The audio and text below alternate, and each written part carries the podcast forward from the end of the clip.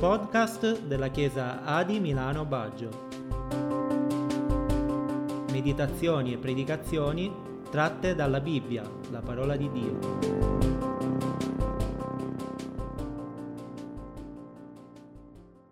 Cari fratelli, sorelle e amici, vi saluto con la pace del Signore e spero di trovarvi bene con le vostre famiglie.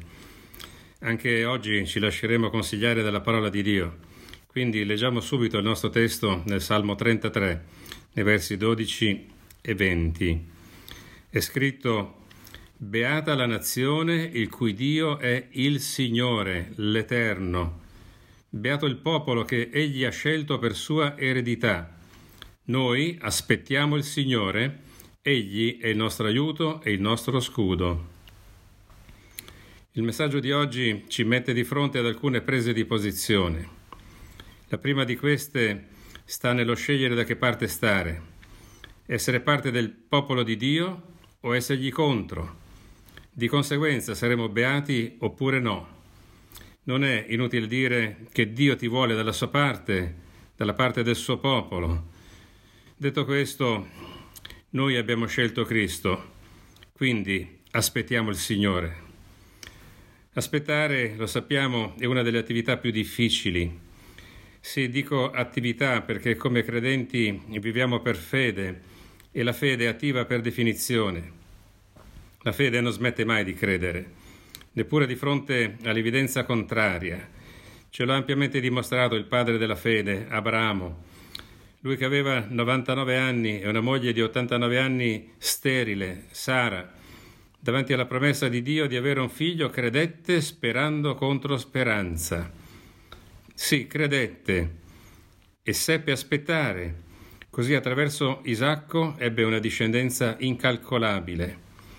Ora Abramo è così lontano da noi che viviamo altri tempi e altre esperienze, ma anche noi, siccome abbiamo deciso di far parte del popolo di Dio, vogliamo aspettare il Signore. Qual è la seconda presa di posizione?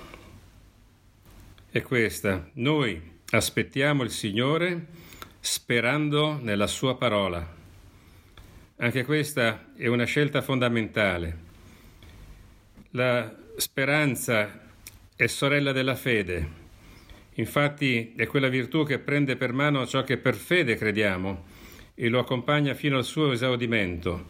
In questo ci viene in aiuto ancora la parola nel Salmo 130, nel verso 5, dove è scritto Io aspetto il Signore, l'anima mia lo aspetta, io spero nella sua parola. Qui vediamo un'intesa interiore con la nostra parte spirituale. Io e la mia anima, tu e la tua anima aspettiamo il Signore sperando nella sua parola. Sì, speriamo nella parola dei tempi antichi di Giobbe, che ci invita con le parole del giovane Liu. E tu, quando dici che non lo scorgi, la tua causa gli sta davanti, sappilo aspettare.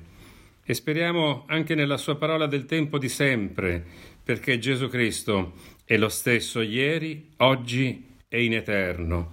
Sì, Gesù è la parola vivente che crediamo e la nostra speranza è nel Dio eterno che si è fatto uomo.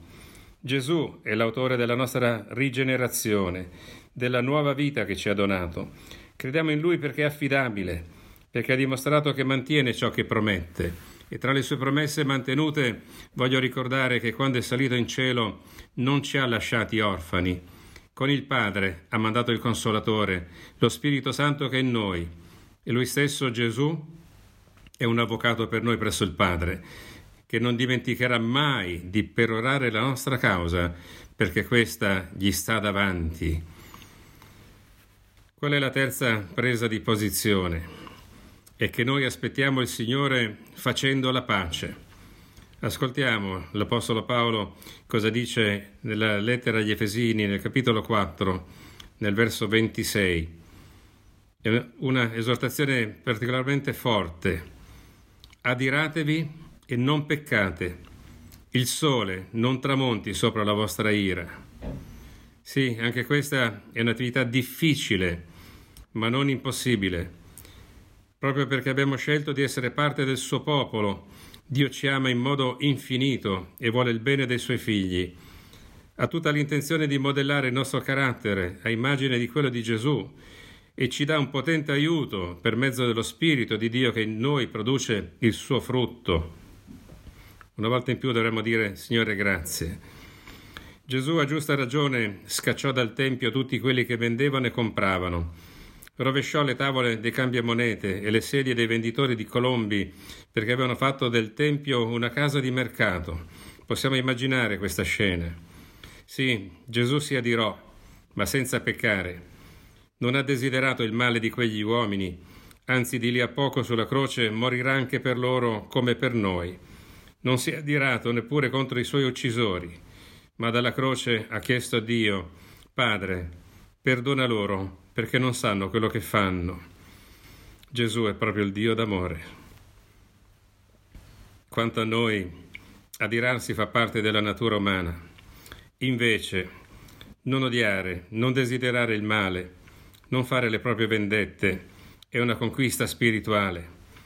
Anche il saggio invito a risolvere in fretta le contese senza rimandare al domani è una conquista spirituale. Domani tutto diventerà più grande e più difficile. L'attesa del domani ammala la mente e lo spirito. Domani potrebbe essere perfino troppo tardi.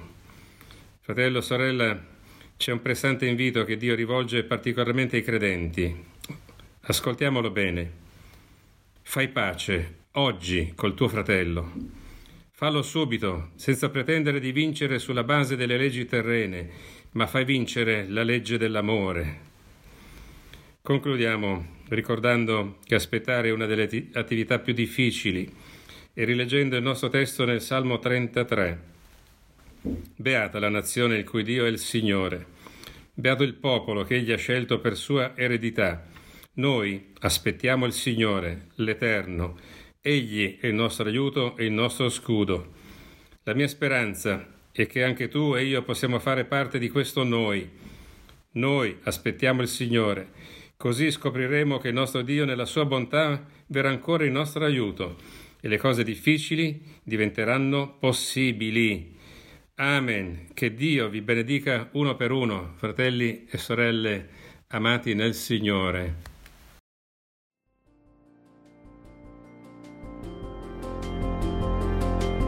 Per informazioni sui nostri incontri o per contattarci, visita il sito web adimilano.it.